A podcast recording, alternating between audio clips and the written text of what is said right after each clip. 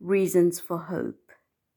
The idea of Homes for Hope came from when I originally started planning and thinking about my dream home.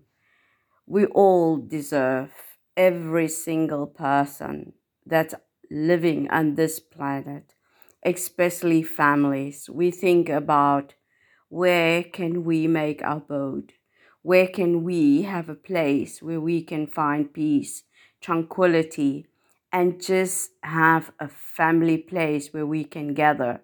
And especially for me as a mother, when I think about my son, where would he have a comfort and a safety where he could turn to when he needs help, when he needs support, and have a forever home that he could share with friends and just feel safe? That is our hope. And it became a reason for me to think about others, how I would like to extend another way of giving back to people. And COVID 19 had taught me so many valuable lessons that so many people lost their homes, so many people fell to the challenge of how are they going to survive? How are they going to take care of their families? And our dreams shouldn't get stunned just because we're facing challenges or because we're facing setbacks. We all go through that in life.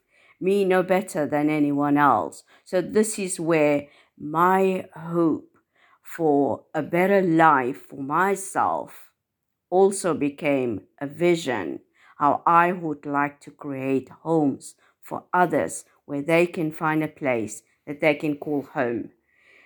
I started the project and would love to make so many people part of the mission, so supported. I will leave the link in the description for Homes of Hope where you can find your copy and learn how I did it. And you can become part of a valuable lesson that never give up, never walk away from your dream, and always live up to be the best person you can possibly be. I'm proud of me.